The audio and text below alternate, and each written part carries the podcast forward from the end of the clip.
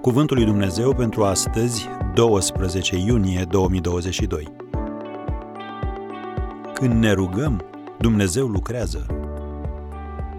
Rugați-vă neîncetat. 1 Tesaloniceni 5, versetul 17. Iată două lucruri uimitoare cu privire la rugăciune. 1. Dumnezeu ascultă atunci când ne rugăm. Orice lucru veți cere când vă rugați, să credeți că l-ați și primit și îl veți avea. Citim în Marcu 11, versetul 24. Este posibil să nu ai prea multă influență în societate, dar când te apleci în rugăciune, Dumnezeu ascultă. Și al doilea lucru uimitor? Ne rugăm prea arare ori. Noi avem cel mai mare privilegiu pe care ni-l putem imagina.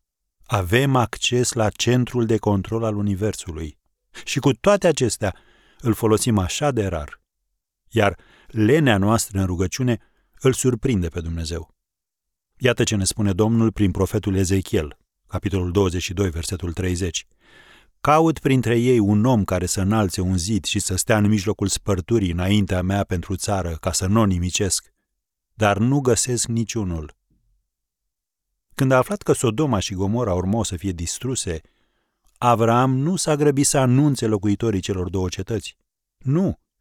El a ales să stea înaintea Domnului. Vezi Geneza 18, versetul 22.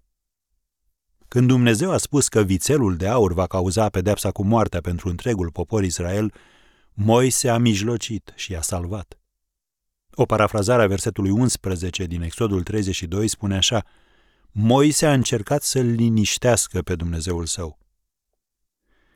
Fineas, nepotul lui Aaron, l-a rugat pe Dumnezeu să nu trimită urgia și a fost ascultat.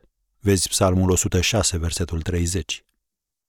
S-ar putea să te întrebi, de ce trebuie pus un accent așa de mare pe rugăciune? Simplu, pentru că atunci când lucrăm, noi lucrăm. Dar când ne rugăm, Dumnezeu lucrează. Sfânta Scriptură atribuie rugăciunii puteri care ne taie respirația. Dacă doi dintre voi se învoiesc pe pământ să ceară un lucru oarecare, le va fi dat de Tatăl meu care este în ceruri, a spus Domnul Isus în Matei 18, versetul 19. Cunoașteți vreo altă activitate care să promită asemenea rezultate? Ne-a chemat oare Dumnezeu să predicăm neîncetat? Nu. Sau să avem întâlniri de comitet și grupe de studiu biblic neîncetat? Nu. Dar El ne-a chemat să ne rugăm neîncetat. Ajută-ne, Doamne!